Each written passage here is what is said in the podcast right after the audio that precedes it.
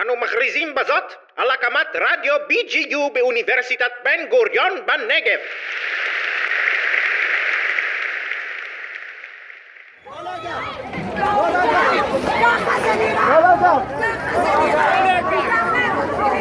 שלום לכם מאזינים ומאזינות יקרים, אתם על התוכנית סורגים שקופים, והיום באנו לדבר איתכם על נושא מורכב וכאוב, שניתן לראות אותו כמעט בכל רגע אצלנו בחברה הישראלית. באנו לדבר איתכם על גזענות. אז מי נמצאת איתנו באולפן? כאן אור המפיקה שלנו, שרי, ליהי, ספיר. וטליה מרדיו חוסידמן. החברה הישראלית מורכבת ממגוון רחב של אנשים. משנת 1948 ועד היום עלו לארץ יהודים בזכות חוק השבות, מכל רחבי העולם. מתימן, מרוקו, רוסיה, הודו, אתיופיה ועוד. ויחד איתם גם ערבי ישראל. חולקים איתנו את אותה מדינה. ויש לציין שהיא קטנה. אנו מכריזים בזאת על הקמת מדינה יהודית בארץ ישראל. היא מדינת ישראל.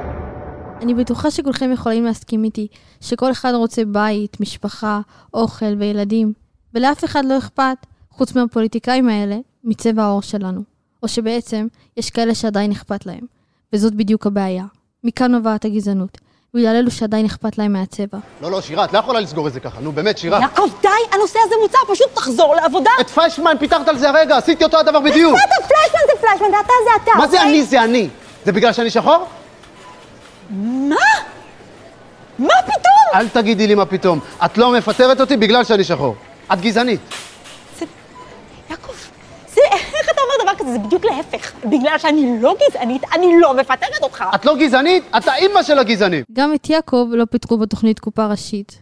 אולי בגלל שהוא שחור. כשחושבים על זה, זה דווקא די טיפשי. הרי זה רק צבע. אבל זהו, שלא. במשך השנים התקיימו כמה מחאות של יוצאי אתיופיה כאן בארץ. המחאות המובילות ביותר התקיימו בשנים 2015 ו-2019. ב-2015 המחאות עסקו בעיקר בפרשת מותו של יוסף סלמסה, אשר הופעלה נגדו אלימות משטרתית. המחאות עסקו גם בפרשת השמדת מנות הדם של יוצאי אתיופיה במשך השנים. בשנת 2019 הנושא המרכזי של המחאות היה מותו של סלומון טקה, אשר נורה על ידי קצין משטרה לאחר שזרק אבנים על אותו קצין. חבל שבתקשורת הראו רק את הצדדים האלימים של המחאה, לא דיברו על המהות שלה. כן היו צדדים אלימים, לא אמרנו שלא, אבל אנחנו חושבות שאלו שדווקא כן הביעו אלימות, הם אלו שנפגעו כל כך הרבה פעמים בחיים שלהם מגזענות. וכנראה שהם סוף סוף חשבו שהם יכולים להוציא את הזעם שלהם ולשחרר את מה שיושב להם בלב.